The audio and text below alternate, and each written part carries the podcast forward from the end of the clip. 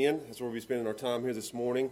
Uh, we've been in Matthew 10 for a few weeks, and, I hope you've seen so far that there's a, a, a, theme that runs through Matthew, Matthew 10. I mean, Matthew chapter 10. There's a theme that runs through Matthew 10 that we've been studying and seeing. Is in this chapter, Jesus is sending his disciples out on a mission. And as we look at this, I, I, you'll see it over and over and over in this passage. Jesus sends. Verse 5, it says he sent them out. Verse 7, it says, as you go. Verse 16, he says, behold, I, I send you out. So that's the theme that he just repeats over and over and over. You're not going to stay here with me, I'm sending you out. And that's good for us in the new year because we need to be reminded that it's not our job as a church to stay, it's not our job as a church to see it. It's our job as a church to be sent out into a lost and dying world. So this is a good theme for us in the new year that we're uh, we were left here on earth after we're saved to be sent out to reach more people. Uh, and today we're going to see as he sends them out, he tells them what to expect. Uh, before you go out, here's what you can expect as you go. Before I send you, here's what you're going to run into. So that's what I want to show us today. Before we're going to, what we're going to encounter in the world. I've titled this sermon today, What Should We Expect in the World? What should Christians expect as they go out into the world? And I'm going to give you three expectations, things that you can be guaranteed you will run into as you go out and you're around lost people. So let's stand together and I'll show you these three things that we will see in the world. As I title, again, the title of the sermon is What Should Christians Expect in the World? And you can write these things down. You will see these things, you will experience these things. And if you haven't, you, you will in the future. This is what we as Christians can expect and how we can expect to be treated out there. So let's read this passage together. I'm going to go 16, verse 16 through 23.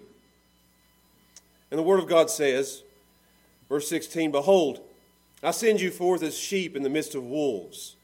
Be ye therefore wise as serpents and harmless as doves. But beware of men, for they will deliver you up to the councils, and they will scourge you in their synagogues. And you shall be brought before governors and kings for my sake, for a testimony against them and the Gentiles. But when they deliver you up, take no thought how or what you shall speak, for it shall be given you in that same hour what you shall speak. For it is not ye that speak, but the Spirit of your Father which speaketh in you. And brother shall deliver up brother to death and the father the child, and the children shall rise up against their parents and cause them to be put to death. And you shall be hated of all men for my name's sake. But he that endureth to the end shall be saved. But when they persecute you in this city, flee ye into another. For verily I say unto you, you shall not have gone over the cities of Israel until the Son of Man be come. Let's pray together, and then we'll see what we should expect in the world. Father, we thank you for your word and that it, you have given us all things pertaining to life and to godliness, and that you have not left us unprepared for what to expect in the world. But we have fully detailed what we can run into so that we can prepare ourselves, that we can be ready. So, God, help us to see that today. We need this. We need to know what to expect. We need to know how to be prepared for it. So, God, prepare our hearts, our minds. Help us, please. And God, I do pray that you'd help me as I present it. Help me to, to present these things in a way that would honor you, but God, help it to be the truth. I don't want anything to come out of my mouth that is not of your word. And we ask and pray these things in Jesus' name. Amen. You can be seated. In preparation for the D Day invasion, as our troops were going into Normandy on World War II, uh, General Eisenhower wrote a letter to every troop that was going to go onto the beaches of Normandy. And you guys know, I'm sure you do, if you, if you know anything about history, this is one of the great battles in the history of not just America, but uh, of the world. And Eisenhower was a great general, and he wanted to prepare his troops for what they were going to face. When the doors opened and they were going to go upon that beach, what were they going to run into? So he wrote a letter to be read to every troop prior to them going into battle on that day. They were supposed to go into battle on the day before, but they had bad weather, so they went into battle on the very next day. And I'm not going to read the whole letter to you, I just want to read part of it, if you guys don't care. This is Eisenhower preparing his troops. And he says, Soldiers, sailors, and airmen, you are about to embark upon the great crusade toward which we have striven these many months. The eyes of the world are upon you. The hopes and prayers of all liberty loving people everywhere march with you. In company with our brave allies and brothers in arms on, on both fronts, you will bring about the destruction of the German war machine, the elimination of, of Nazi tyranny over the oppressed peoples of Europe, and the security for ourselves in a free world. Then he says, Your task will not be an easy one. Your enemy is well trained, your enemy is well equipped, and your enemy is battle hardened. Your enemy will fight savagely. But I have full confidence in your courage and your devotion to duty and your skill in battle, and we will accept nothing less than full victory. And let us beseech the blessing of Almighty God upon this great and noble undertaking. What a marvelous speech. I wish I could put words together like this. I'm sure that as, his, as the soldiers were reading this, it was almost like a locker room before a football coach is giving his players a big pep talk. I remember as I was a football player for the mighty Pound Wildcats one day and we were getting ready to go out. You know, we were not mighty. I say that in, in, in eh, because you guys know that Pound was not known for their football prowess. I understand that. But our coaches would get us in the locker room. We get ready to take on a team that, that everybody in the world knew we were going to get beat by. But our football coach would stand up before all these football players and he'd give us one of those raw, raw speeches to get us fired up and ready to go out into, not into war, but we were going out into, into the, the athletic battlefield to, to face an opponent. And, and you walked out of that locker room ready to go burst through that sign with your crowd cheering you on, and you were fired up and ready to go. And that's what this is here. It's, it's uh, on, on a much greater scale here. This isn't athletics. This is, this is war. He's sending these young men out to die. And he wants them to be prepared. He wants them to go out knowing here's what you're going to face. Here's the enemy that's going to come upon you. Eisenhower knew here's what you are. Uh, you need to be ready for this. Here's the battle that's facing you. He wanted them to know it wasn't going to be easy, that they needed to be ready, they needed to be prepared, they needed to, to know what to expect, and he sent them out. And those doors opened on, on those boats that would drop them off on the, on the sand, on that beach there in Normandy, and many of those young men lost their lives fighting for a worthy cause, helped to win a war. And we are here today because of the price that those men paid. And this is similar to what Jesus is doing here in this passage. He's not a football coach sending out a football team. He's not a general sending out soldiers. He is a teacher sending out disciples. And he's sending them out into a world, and he wants them to be prepared for what they're going to face. I'm sure he has them all gathered around him, almost like a huddle. There's, there's 12 of them gathered around, and Jesus is in the center, and he has picked out every single of his disciples earlier in Matthew 10. They're all standing around, every single one of them standing there, listening to what he's saying. And he says to them in verse 16, Behold, men, here's what you're going to go, here's what you're going to see when you get out there. And he's giving them a, a pep talk before they go.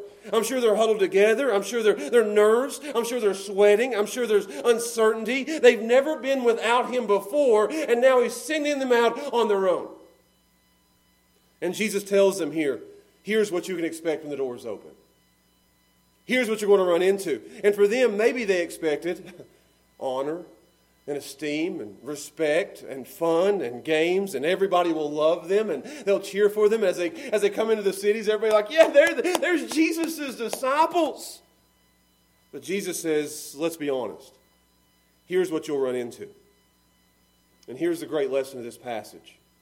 It will not be easy out there. But you can guarantee i'll help you along the way. That's the lesson of this passage. It won't be easy, but I'll help you. And that's the same lesson that we'll get here today. I don't know what you expect in the world. I don't know what I expect as I go out into the world. And I'm a Christian, I'm a preacher, I'm standing for the gospel and for the things that are right and true in a world that is, that is uh, all false and wrong. What do we expect as we go out there? And this is, this is very good for all of us because some of you here are little kids and teenagers, and you're going to go into your schools and you're going to face this. If you stand up and say, I'm a Christian, I stand for what's right, and I'm going to do what's right, this is how your school will treat you. College kids that are here today, you need to hear this because you will face these things as you go into your college campus and you take a stand for Christ. This is what you will face. This is what we as adults will face when we go into our jobs, when we're around our friends, when we're with our family. This is what we will face when we're out there, and we need to be prepared for what we're getting ourselves into. We're living in an anti Christian age, and we need to be prepared for what they're going to do. We need to prepare ourselves, get ourselves fired up and ready to go. It's not a playground out there, it is a battleground out there. We need to know these things. These are unprecedented times that we're living in. Understand that. We've never seen things like this before, but we will. So we need to be ready. And Jesus doesn't sugarcoat it. He says, here's how it's going to be, guys. I love the honesty of Jesus. He tells it how it is. He doesn't want these guys going out there with a wrong idea about what the world's like. That's how I am with my kids. I, my, my, kids are sitting up here today, and I know we, we try to protect them and watch over them, but I need to be very real with them. Here's what you can expect as you go out there. As I send my kids off to college one day, and I hope it's Mountain Empire, which is like that far from my house, they can walk there. Here's what you can expect on a college campus. Here's what you can expect from a professor who is anti Christianity. This is what they're going to do to you. You need to be ready for this. As you go into a job site, you're going to run into people who are anti Christian. As you face government officials, they're going to be anti Christian. There's going to be laws that are put into place in, the, in the near future that is anti Christian. And you need to be ready for what we're going to face as we go out into this world. This isn't just for the disciples, this is for the disciples of all ages. So let's look at this today. I, I, I, need to know what to expect. You need to know what to expect. Write these things down. This is a guarantee. Take it with you. This, these are the things that, that you can expect. And you say, how do you know this, was just, this wasn't just for the disciples? Because if you look at the end of verse 23, Jesus adds, until the Son of Man be come. This is what can be expected until Jesus comes back. This encompasses the whole age before the return of Christ. So let's look at it. I'm going to give you what should Christians expect in the world. And I've got three of them, three things you can expect. And, and, and the amazing thing about this passage is he gives us something difficult, and then he tells us how he's going to help us in it. Here's what's going to be hard about it, and here's your help. So, number one, expect, first thing you're going to expect is hostility. Expect hostility. The world will be a dangerous place. It's not, again, a playground, it is a battleground. Look what he says. How do, you say, how do you know it's going to be dangerous? Look what he says. Behold, I'm sending you out, and you are sheep, and you're going to be out there in the world in the midst of wolves. That doesn't sound safe to me, does it you? That doesn't sound like a, a playground to me. Imagine me sending my kids out to the playground and there's wolves circling the playground. I'm like, guys, go out there and play in the midst of those wolves. Do you think that'd be safe? No, there's no way that's safe. So what we, we're looking at here? Look, look what it says again. Here, this is a common illustration that he's giving here: sheep and, and wolves. Sheep are. Let me explain to you what sheep are. I think you guys have an understanding what, what sheep are. They are weak. They are defenseless, and they are dumb. That's what sheep are. That's how they are described. They are so dumb that they that, and defenseless. They're so dumb that, that they can be taken down by a fly. Flies can get in their ears and just and, and bug them to death that they'll go and beat their head up against the wall just to get the fly out of their ear. And they'll die doing that. That's how dumb they are. They are so defenseless that their only way to, to, to fight against predators is to run, and they're not very fast. Big body, small legs, they can't run very fast. So they're dumb, they're defenseless, they're weak, they're the most helpless animal on the planet. They're not strong, they're not dominant, they're not powerful. And Jesus says this is how we are compared. We are sheep. We're not strong. Has anybody ever heard of a fighting sheep? Has anybody ever heard of a, of a team named the sheep? you know, you, you, don't want that you don't want that to be your team. You, you hear of the wolves, you hear of the bears, you hear of the, the mighty wildcats. You know, that's the strongest team name you'll ever have mighty, strong, forceful, powerful animals. Nobody's ever had a team named the sheep because they're dumb, they're weak, and they're defenseless. You wouldn't want that to be your team name. There are no claws, there's no teeth, they can't run. It's really a pitiful animal. And Jesus says, You're going to be the sheep in this illustration, and you're going to be out in the midst of wolves. Wolves are the exact opposite. Wolves are predators. Wolves are fast, vicious, severe, merciless, flesh eating. They've been known to devour a whole entire flock in one night, and the shepherd never even see them coming. That's vicious. And it shows us here that Jesus is sending them out as helpless, weak, and defenseless people in the midst of a world, a world that is vicious and cruel, destructive and deadly. Understand this the world is not our friend, the world is not our home. We shouldn't be comfortable in the world. No sheep is ever comfortable surrounded by, in the midst of, wolves. That's what he's saying here. They will be inside. They'll be around you on the inside, dressed up as sheep. They'll be on the outside where you can tell the, exactly who they are. And they will be after us to rip us to shreds, to devour us. When we go out there, that's the hostility that we face. We are the sheep and they are the wolves. You say, that sounds scary. I know. What do we do then? Look what he says. Be ye therefore. I love this. Be ye therefore. That's because of that, you must be like this. In order to survive that onslaught of slaughter out there, where they're trying to devour you and rip you to shreds, what do we do? What, what, what should we be in order to survive out there? You must be, he doesn't say a bear, he doesn't say a lion, he doesn't say an eagle. What does he say? You must be like serpents and doves. Another animal illustration. Look what he says. Be ye, as, be ye therefore wise as serpents and harmless as doves. You say, what does that mean? Let me tell you one at a time. To be wise as a serpent means be smart. Don't be dumb. I'll say be intelligent. Use your brain. Don't be, don't be stupid. Use common sense, which I know isn't very common anymore. Be smart. God gives you a brain to keep you out of trouble. Use it. Don't be the type of Christian that goes out there and gets yourself into trouble on purpose. Don't go out there and be the type of Christian who makes people mad on purpose. They're going to hate you anyway. They're going to be hostile against you anyway. Don't go out there and get yourself run over by them on purpose. Use your brain. Be wise as serpents. I'll give you an example of this. Jesus in Matthew 22, you don't have to turn there. They come up to him and they said, Jesus, what do you think about Caesar? And Jesus could have said, He's rotten, vile, wretched, no good, evil, and he's going to be damned in hell forever. But instead, he said, Give unto Caesar what's due unto Caesar. He used the right words in the right place at the right time. If he'd have said that about Caesar at that moment, he would have died before he was supposed to have died. He used his brain.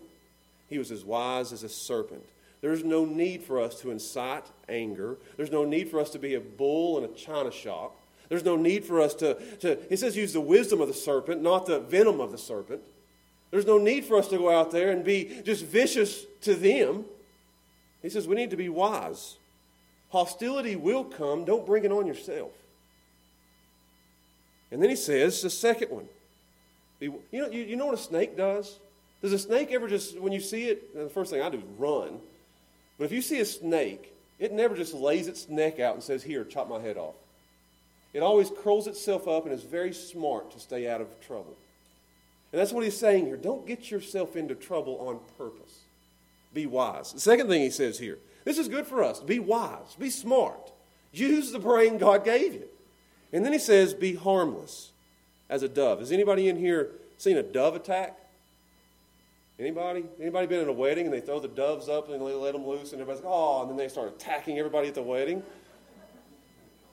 It might be fun to see, but you've never seen it happen. You know what that means? It, be as innocent as doves. The world is hostile, and it's our job to be harmless gentle, pure. We live in a world, I'm going to say it this way, that is as offensive as it can be, that is as ugly as it can possibly be. We live in a world where you can't get on social media for the ugliness that's on there. Don't get mad at me, but I spend more time on Facebook saying hide, hide, hide, hide because I don't want to see the ugliness. I don't want to see all the offensive things that are being said. And that, that goes for all of our politicians, too. Uh, you can't get on social media without seeing our politicians saying something ugly and something dirty and something nasty and something vile and something vicious, and they're just at each other's throat all the time. And you say, Josh, you're getting political. No, I'm not getting political. I'm saying our world is full of that stuff, and it shouldn't be in the church. We ought to be counterculture, diff- different than that. Be therefore different, a changed. We're not like that. We don't, we don't spit venom. We are as harmless as doves. We're not offensive. We're not mean. We're not ugly. You're even seeing it today with our kids. I was around some kids just the other day, heard them talking to their parents, talking to each other. I'm thinking, we need to go back to washing kids' mouth out with soap. If my kids said something like that, they'd have a whole bar of soap, ivory soap in their mouth the very next day. You don't say that stuff. It's, it's mean, it's offensive, it's ugly. That stuff shouldn't come out of our mouths. We are as harmless as doves, innocent. That's what he's saying here. Be smart and be innocent. They're going to be hostile towards you anyway.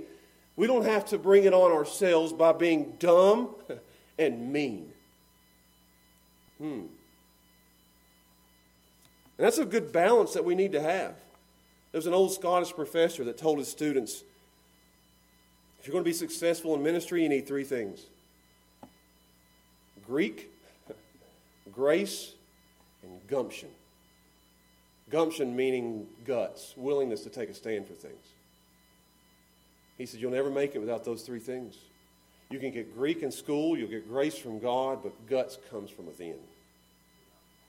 So you need to have a balance of there's a time for me to be gracious and loving and kind, and there's a time for me to stand up for what's right and to not back down and to put my neck out there. But it takes this to know the difference. And a lot of people don't have this to know the difference between being gracious and having guts. Jesus says, Be as wise as serpents and as harmless as doves. Jesus had that perfect balance, didn't he?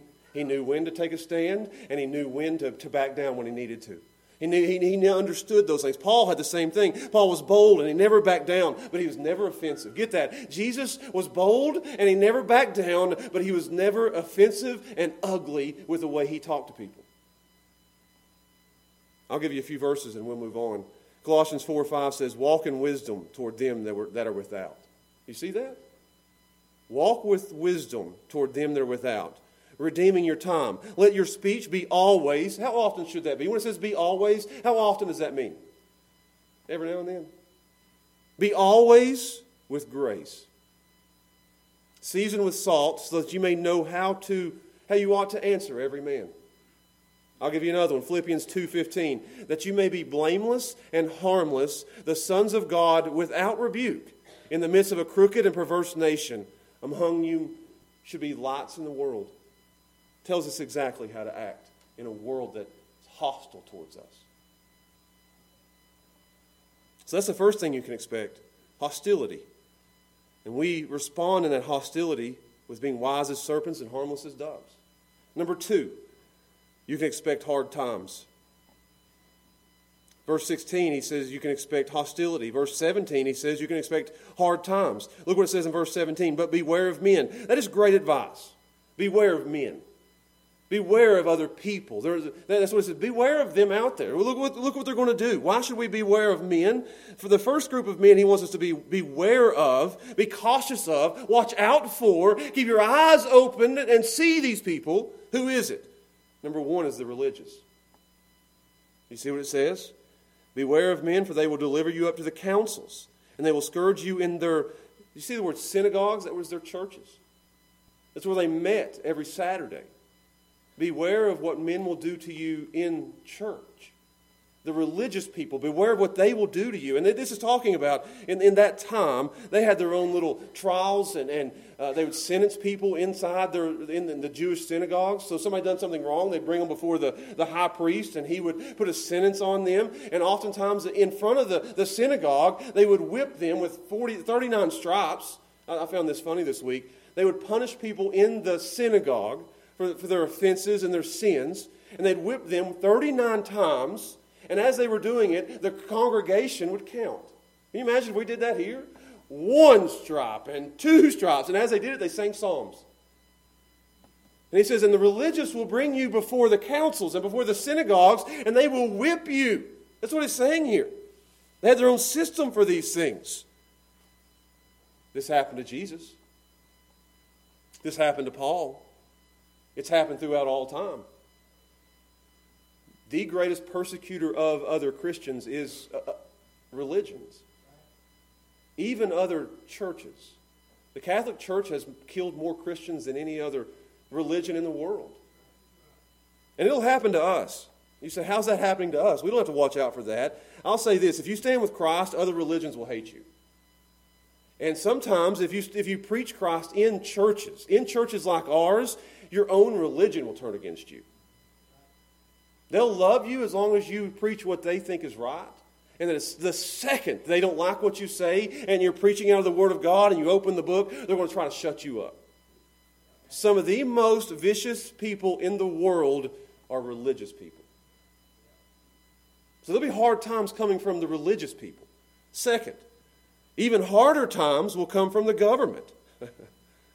Just keep on going down through here. Verse 18 And you shall be brought before governors and kings for my sake, as a testimony against them and, and, and the Gentiles. They'll arrest you. It'll be a crime to be a Christian and to follow Christ. They'll arrest you. You'll be brought before the, the judges and you'll have to give a testimony on the stand. Be a witness, that's what it says, a testimony before them that you'll stand up and they'll, they'll ask you about uh, who do you follow. They'll ask you to, to turn away, to, to denounce your faith. You'll stand up before governors and officials and, and courts, and you'll have to, be, to give a testimony in front of them. This happened to Jesus. This happened to Paul. This happened to every single apostle. It's happened throughout church history that they've been brought before governors and councils and, and had to give an account for who it is they follow and who they're, they're loyal to. Are you loyal to Caesar and will take a bow, bow a knee to him? Or are you loyal to Jesus and will bow a knee to him? Who do you follow? If you say Caesar, we'll let you go. If you say Jesus, we're going to kill you. You say, well, this happened to us? It happens everywhere in the world today but with us. We've been safe so far. But for how much longer? Let me say a few things here. We're seeing a change in America. There is a tolerance today in America for everything and everyone but Christians. There's a tolerance today for every religion in the world but Christianity. There's a tolerance for every devious behavior in the world but the right behavior. There's a tolerance for every group. There's, there's, there's groups meeting in schools that they, they let them meet and have their time. But the second a Christian wants to do it, they say no. There's a time we're living in today where it's coming where we might have to stand up for what we believe in and who we follow. And it might come to the point where we, it's illegal to be a Christian and we have to stand up and say, Who do you follow? Who are you loyal to? Who do you pledge allegiance to? Again, we've been safe, but for how much longer? Will I see it? Will my kids see it? Will our nursery babies see it? Jesus says it's coming. I'll give you another one. You want another one? That's not even the hardest. I've showed you the hard one is the, the religious, the harder ones is the government. Let me say this the hard one is the religion. They'll whip you. The harder ones are the government. They'll kill you. The hardest ones are when your family turns against you. Look what it says, verse 21. And brother shall deliver up the brother, and the father shall deliver up the child, and the child shall rise up against the parents. In each one of those cases, it says, and cause them to be put to death. The hardest thing that a Christian will ever face is when their family betrays them. It says, give them up. It says, turn them in unto death. This is the most unbelievable of them all. This is the hardest of them all. When you become a Christian and your family doesn't like it, when you stand for what's right and they think you're wrong, when you're at a Thanksgiving dinner or a Christmas dinner or your weekly dinner and they say, I know how he stands or how she stands and I don't like it. And the more the world turns against that, the more your family will turn against that. The more the government turns against that, the more they'll turn against that. If your church turns against that, they'll turn against that. To the point where your family turns against you. Jesus is so provocative that he even divides the closest of relationships. To where brother will give up brother, father will give up child, and child will give up parents. This happened to Paul as his whole family would have a funeral for him after he turned the cross and say, He's dead to us. This happened to Jesus, didn't it? One of his closest friends in Judas, closest friends, stabbed him in the back with a kiss. Jesus knew the pain of this here. Paul knew the pain of this here. There has been people throughout history that's known the pain of this here. That it's not just, I can take a church turning against me, can't you? Yeah. There's a hundred other churches we can go to. I'll find one. I can take the government turning against me. That's okay. But will I still stand up for Jesus? Get this. I'll stand up. I think I will. When the, when the churches turn against you, when the other religions turn against you, when the Muslims hate you, when they say you're wrong and, and they, they try to cast you out of their churches, I can handle that. I can handle the government. Could I handle my family? Will I still stand for Jesus if my family doesn't? Or my friends don't? Or those closest to me don't? That's what he's saying here. Those nearest and dearest to you, the last ones you would expect, turning against you. Jesus goes on to say, turn with me, I want, I want you to see this. In, in the same chapter, Matthew chapter 10, in verse 34. He says, Think not that I am come to send peace on the earth. It's right there in verse 34. I came not to send peace, but a sword. For I am come to set a man at variance against two against his father, and the daughter against her mother, and the daughter in law against her mother in law. The man's foes shall be they of his own household. That's hard times, is it not? You can expect that. You say, oh, that's not going to happen here in America. Some of us have seen it already. The second you become, a Christian, it's like you're an outcast from certain groups and certain friends and, and even your family.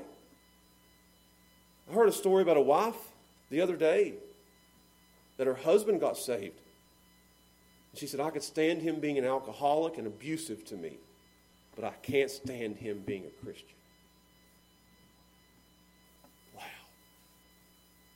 That's the hostility. That's the hard times that you face. And you say, we expect that? What do we do? How can we, how can we face that? This isn't a fun sermon, right? You guys are sitting there saying, I should have stayed home today. I'm risking sickness to hear this. but watch this. He said we're going to face hostility, but he gave us help. Be wise, be, be intelligent, and be innocent. And then he says you're, you're the government and, and, and the religious and, and even your own family will turn against you, but here's what I'll do. Look what he says. I, I, I think this is fantastic. Verse 19. But when they deliver you up, when they throw you before the council, when they threaten to kill you, when your family turns their back on you, at the worst possible time, in that moment, he says in verse 19, underline these words take no thought. These words are the same words he used in Matthew 6 when he tells us not to worry. Take no thought means don't worry a thing about it. Don't worry about it. Don't, don't fret about it. Don't get upset about it. Why? What could they have worried about? In this crisis situation, when they throw themselves before the religious or before the government, or even standing before their family or friends, they'd be required to give a verbal defense of themselves. What do you say for yourself? Get this. It'll happen in churches. What do you say for yourself? It'll happen before government. What do you say for yourself? It'll even happen with your family and friends. What do you believe anyway? Will you recant? Who do you follow? What do you believe? When you're put on the spot, when your life is on the line, he says in verse 19, Don't worry, for I'll give you exactly what to say. I like this. The Spirit will speak for you. At the worst possible time, I'll send you help. At the worst possible time, I'll be there to help you. For them, I, I like that. Verse 20 is just for the apostles only, because he doesn't do this for us. For it is not you that speak, but the Spirit of your Father which speaketh in you. So he's saying at that time, it's going to be as if the Spirit is speaking in your place. You'll be standing there, but the words that come out of your mouth will be from God Himself. Take no thought for what you're going to say, because God will speak for you. This verse doesn't teach preachers not to prepare. I've heard that before. I've heard preachers say that God will give me what to say when I get up there. No, God gives me what to say when I'm sitting back there. If I got up here and tried to figure it out on my own, we'd be in big trouble. But he says, when you stand up there, I'll speak for you. And some of the greatest words that have ever been spoken come out of the mouth of men who are in the worst possible situations. I'll give you evidence of it. Acts chapter 7. Turn there with me. This is, this is good stuff. I'm going to apply this to you in just a second, but Acts chapter 7. When Stephen, first martyr, was being killed,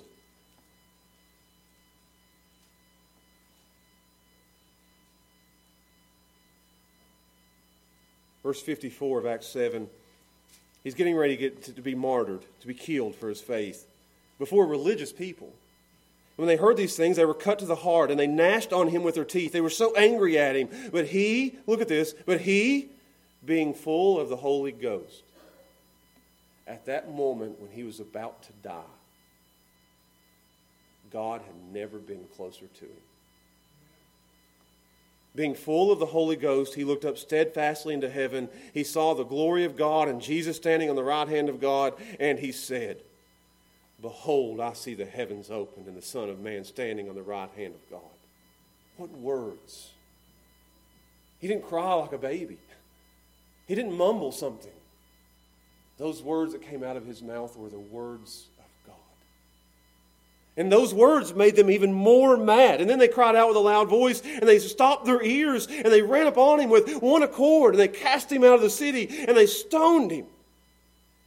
And the witness laid down their clothes at a young man's feet, whose name was Saul, and they stoned Stephen, calling upon God and saying, Lord Jesus, receive my spirit. It happened here. I'll give you another example in church history. A man named Polycarp, who was the Apostle John's disciple, was burned at the stake, and he said these words it was, it was amazing. I read the story this week. They put him at the stake. The wood was all there. And they usually tied the men to the stake. And Polycarp said, You don't have to tie me to anything. I'll stand here and take it. They said, Will you recant? We'll let you off this bonfire if you'll deny Jesus. And he said, No notes. 86 years have I served him, and he has never done me injury. How then can I blaspheme my God and my Savior? And they burned him at the stake. There's an amazing lesson, lesson here for us in Matthew 10. In crisis, at the hardest time, God will always be there to help us. And I don't just mean at death. When you're facing a council, synagogue, I mean in your hardest times of life. He will be close to you. When you're sick, when you're in the hospital, when you're facing the death of a loved one, whatever it is you're going through, He will be there to help you. Let me give you a couple of examples. Stephen, what was the, when he looked up, he saw the Son of Man standing. Jesus was there with him in his hardest of time. When the Shadrach, Meshach, and Abednego was thrown in the fiery furnace, and they looked in there, they said, We don't see three men standing in there. We see four men standing in there, and one of them looks like the Son of Man. At their hardest of times, God showed up. I'll give you another one. When Daniel was in the lion's den, I'm pretty sure that it was God that had his hand around the lion's mouth and said, Don't you open that thing.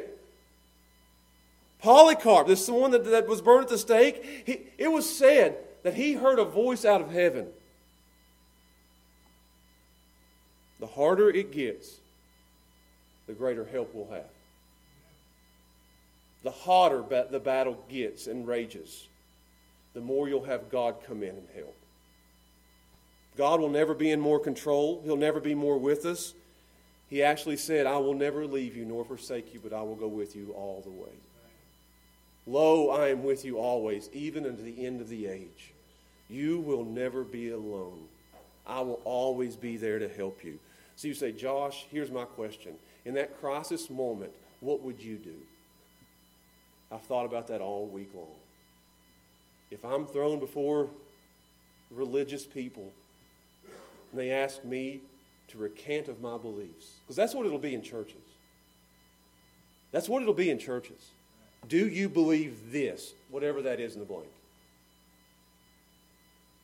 Martin Luther was thrown before a council of religious people, the Catholic Church. They said, Do you believe this? they threw one of his own books at him. he said, I, I stand for everything in that book.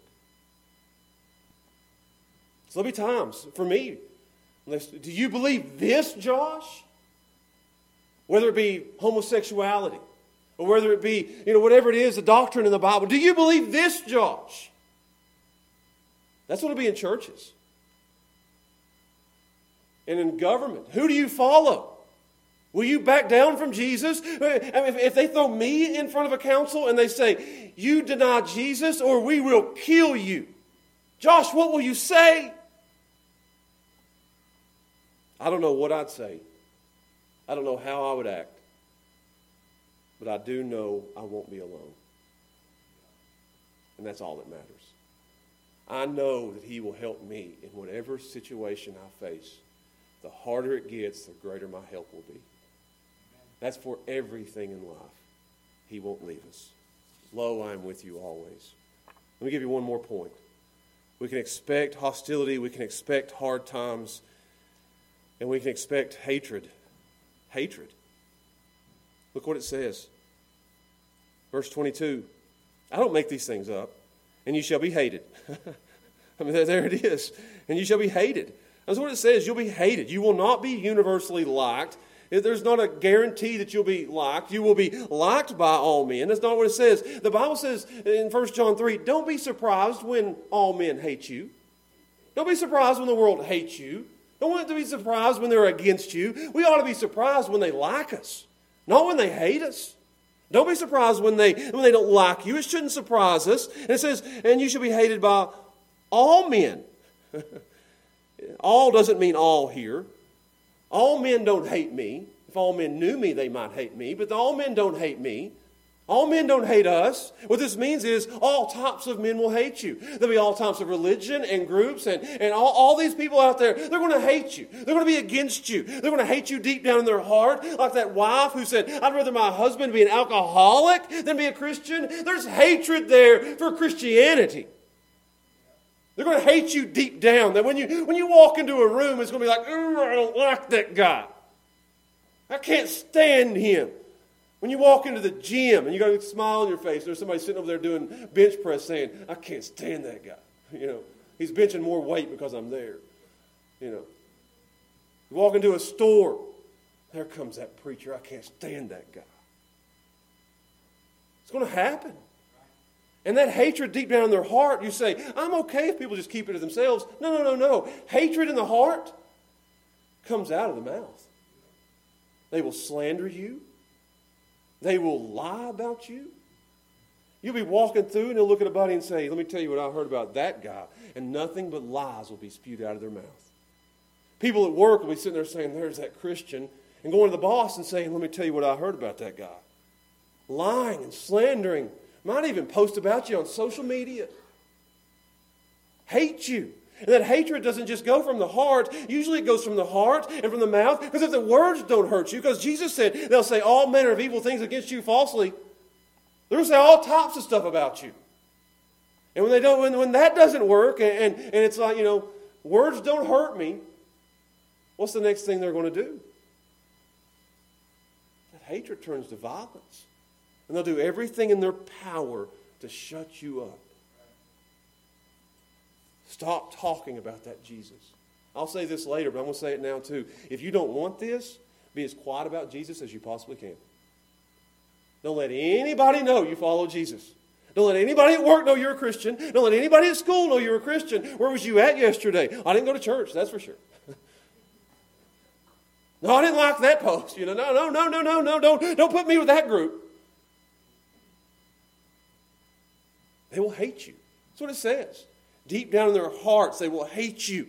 With their mouths, they will spew venom at you. See, the world spews the, the, the serpent's venom, and we have the wisdom of the serpent. And why do they hate us? This is my favorite part. You shall be hated of all men for my name's sake. Hmm. They don't hate me because of my personality. Because I'm harmless and gentle. That's what we ought to be. They don't hate me for me. The real issue isn't with me, the real issue is with who I follow. They don't hate me at work because I'm lazy. they hate me at work because I'm a Christ follower. They don't hate me at school because I'm a bully. They hate me at school because I love Jesus. They will hate Jesus. They don't have to hate me. It's because we associate and identify with Jesus. That we are so, they are so bent against Jesus that they take it out on us. If Jesus was here, they, would say that about Jesus. They, they would harm Jesus, but we're the closest thing in the world to Jesus, so they take it out on us. He's not here. When he was here, the target was on him. And now that he's in, at the right hand of God, that target goes where? Where's the closest one to him? Where's it at? Jesus said that. If they hated me, they'll hate you. So now the target goes to the closest one to Jesus, right? Right? So the closer you are to Jesus, the more dead on target they are. So if you don't want the target on you, just don't be like Jesus. And that target's looking for the one who's the most like Jesus. I think about myself all the time. I think, how could anybody hate me? I'm such a great guy. I'm nice, I'm gentle, I'm kind. But as soon as I open my mouth and these words come out, hatred is aimed at me. It shouldn't be me. It should be him in me and the words of him coming out of me. That puts the bullseye dead on you. You say, I've not had any of this, I've not felt any of this. Maybe you aren't close enough to Jesus to feel it. They will hate you. Paul said that. Colossians 1, he said, I bear the afflictions of Christ in my flesh. What he says there is they meant to hit Jesus, but instead they hit me. Galatians 6 17, Paul says, I bear in my body the marks of Christ. Every scar that I have from every battle that I ever fought, those are the marks that were meant for Christ, not me. The blows meant for him, the words meant for him. The closer we are to him, the more of this we get. You say, What do we do? Let me give you this and we'll close. He gives us two things to do here. He says, You shall be hated of all men for my name's sake. But here, here's the help. I told you he'll give you something hard, and then he gives you the help. Here's the help. But he that endureth to the end shall be saved. You say, What's he telling us to do here? Endure it. Take it. Let them say those things. Let them beat on you. Let them turn against you. Don't give up. Don't throw the white flag. Don't throw in the towel. Don't surrender. Don't ever stop. True Christians, true believers, will endure it all the way to the end. They will not back down. Let me ask you this, and that's what he says your true Christians will endure to the end. You'll show your true faith by enduring it, by taking it, by not waving the white flag and saying, I give up. I'd rather take it easy. I, I don't want, I don't want all that animosity. I don't want all that hatred. I don't want all that hostility. I don't want the hard times. I'm giving up. He says, No, if you give up, that's evidence that you were never really saved. The ones who are saved never wave the white flag. I'll say it this way. Here's, here's your example. Who run the race? The ones who finish it or the ones who gave up halfway through? I've run all kinds of races around here, and I've never had anybody come and brag to me at the end and say, I finished half that race. I've had many come to me and say, I finished that race. That's what Jesus is saying here the ones who finish, the ones who endure. I'll give you another one. How many people have you ever heard brag about running from war?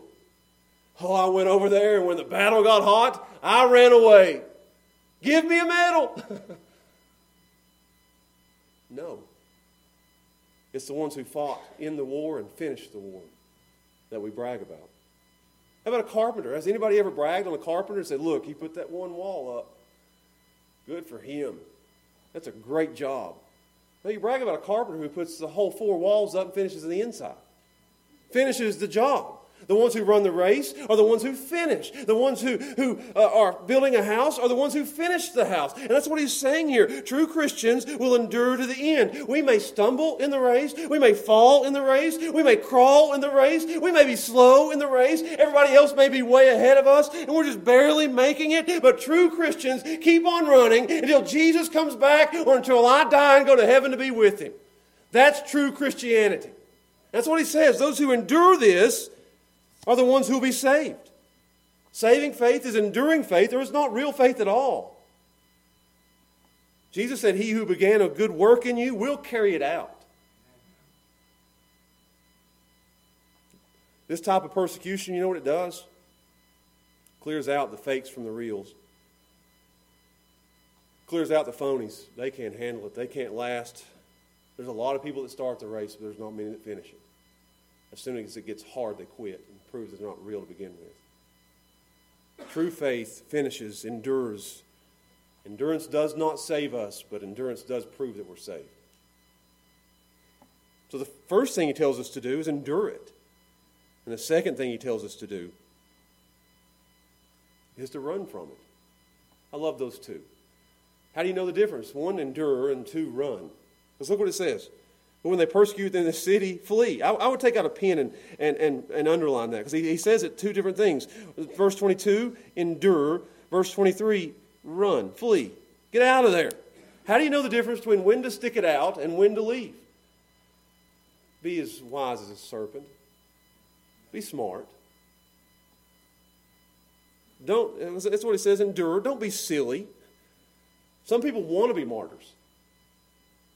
I've heard people say before, I lost my job because of Christ. you lost your job because you're dumb. I mean, just be smart about it. You don't have to be a martyr all the time. I mean, that's what he's saying. You, you, that's, that's pointless. That's what Paul did. He, I mean, he says he's saying here, you can keep on moving. You can go to more places. You don't have to stick it out. If there's a way for you to leave, go on. You don't have to sit there and get, you, get, get killed. There's no crowns for being stubborn. Run, go. Paul would, I went through Acts this week. Paul would preach, start a riot, and leave. I, I, if I'm thinking right, Acts 12, Paul preached, started a riot, left. Acts 13, Paul preached, started a riot, left. Guess what he did in Acts 14? Preached, started a riot, and left. If Paul, this is what Jesus is saying here, if Paul had went to Acts chapter 12, preached, started a riot, they killed him, there wouldn't be an Acts 13. You know how Paul knew to go on? He wasn't dumb. Preach, start a riot, there's another city. Preach, start a riot, there's another city. There's a time and a place for you to stick it out and to endure and, and to, to stand up and have gumption about yourself. But there's also a time to say there's other places to go. I don't have to stick it out here. I don't have to be a martyr now. Some people just love martyrdom, the idea of martyrdom. I've heard people say that I'm just going to go to China and be martyred. yeah, you're going to be useless too because you're dead. be smart. Don't be dumb. That's, that's, what he's saying here. There's a time to, to look what he says. But when they, when they persecute you in this city, go to another one. For verily I say unto you, you shall not run out of cities. You see that? I mean, I think that's Jesus being kind of uh, funny there. You're not going to run out of cities until, until I come back. There's going to be enough places for you to go. There's another, there's another town. There's another church. There's another place. Just keep on going. Don't, don't be I keep using that word. Don't be dumb. Use your brain. I tell my kids that all the time. Be smart. You're smarter than that. Use the brain God gave you. There'll be places to go until Jesus comes back. So, as I close this out, he says you can expect hostility, you can expect hard times, and you can expect hatred. Those are the three things we can expect. But in each one of these points, I hope you've noticed this, you can also expect help. I wrote that down in blue ink in, the, in this passage. When there's hostility, he gives us help. When there's hard times, he gives us help.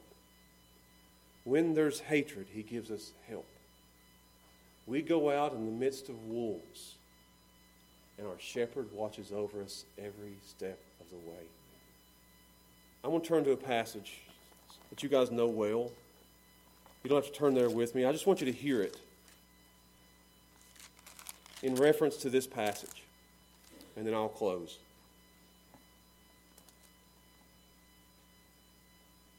The Lord is my shepherd, and I shall not want. He maketh me to lie down in green pastures. He leadeth me beside the still waters, and he restores my soul. He leadeth me in the paths of righteousness for his name's sake. And yea, though I walk through the valley of the shadow of death, I will fear no evil. Why? For thou art with me. Thy rod and thy staff, they comfort me. You know what a you know what sheep love? Being close to their shepherd. A sheep will take and cuddle up next to that shepherd. A sheep can smell its shepherd. And that shepherd will sit there and it'll pet its sheep and it knows every one of its sheep by name. And he sits there with a rod and he sits there with a staff, and that sheep knows that no matter what comes his way, my shepherd will take care of it. The only defense that a, sh- sheep have is the shepherd. The greatest strength of the church isn't the sheep, it's the shepherd. We are helpless and we are defenseless, but we have a great shepherd. It says here, Thy rod and thy staff, they comfort me. Thou preparest a table before me, right smack dab in the presence of mine enemies. I added that one part. Thou anointest my head with oil, and in the midst of all this, my cup's running over. Surely goodness and mercy shall follow me all the days of my life, and I will dwell in the house of the Lord forever. So here and now, I have goodness and mercy in the midst of the worst things imaginable. He'll be good to me. He'll be merciful to me. He'll take care of me. He'll watch over me. He will be my help in the midst of hard times. And the worst they can do to me is kill me. And all that does is take me to be in heaven with my shepherd. It's the worst they can do to me. Surely goodness and mercy shall follow me all the days of my life, and then I'll dwell in the house of the Lord forever. Understand me. These days are coming, if they're not already here. And we have to be ready. My question to you is where does your loyalty lie? If you were asked today where your loyalty lies, it's easy in here, is it not? Right here's a safe place. This is the safest place in the world for Christians. I can't believe there are Christians that don't like to go to church. They'd rather be, I want to be mean here, they'd rather be with the wolves than with the other sheep. There's something not right about that. I was looking for an amen there. I didn't get it. Maybe there's a woe with me there. I don't know. This is the safest place to be. You know why? I can stand up right here and say, My loyalty lies with the Lord Jesus Christ. I will not bow down to the government, to the other religions. I will not bow down to family and to friends, no matter what they say. That's easy in here. And you should be wanting to do that here. Say, My loyalty here today is with Jesus. Whose side are you on? There's only two sides. It's with him or, or not. Which side are you on? You must decide here today which side you're going to be on. Will you be with Jesus or will you be with the world? Will you be the side of the sheep or will you be the side of the wolves? Which side will you be on? Will you be the side that, that hates Christians or the side that is a Christian? Which side will you be on? You say, why in the world would I be on the side with Jesus? The dangers are so great. For the same reason those soldiers dropped that door of that boat and went onto those shores, because the cause is so much greater than the cost. And the benefit is so much greater than the sacrifice. I'm so glad, I'm closing, that these apostles and disciples didn't look at what he said and said, I'm out of here. Because we stand here today on the shoulders of those men who went out and faced those battles and won. And it's our job to go out and to face those battles so we can reach more people. So I ask you here today, and I, I ask you to put your faith in the Lord Jesus Christ if you never have. I urge you to do that. It's worth it. The glories of following Christ are so much greater than the dangers. I urge you today to put your faith in the Lord Jesus Christ, and He will be your help from this day throughout the rest of your life. And if you're here today and you're, you're Christians, start the new year off with a greater loyalty to Him with a greater loyalty to the one who gave his life for you. Let's pray together. Father, we thank you for your word today, that you have given us your word to prepare us for hard times, for hostility, and even for hatred, that you have given us help. And God, I pray that we would, in this unprecedented time, that you would help us to take a stand, that you'd help us to be loyal that you'd help us to be wise and innocent. Help us, Father, to endure in the midst of what is becoming so anti Christian. Help us to stand for what's right. Help us to be closer to you. And know, God, that you will help us the whole way. And God, if there's anybody in here this morning that is not saved, they've never given their life to Christ, I pray that today they would see the worth and the glory of following you. And may today be the day that you pierce their heart and they believe in you for the very first time. And we ask and pray these things in Jesus' name. Amen. As the music plays,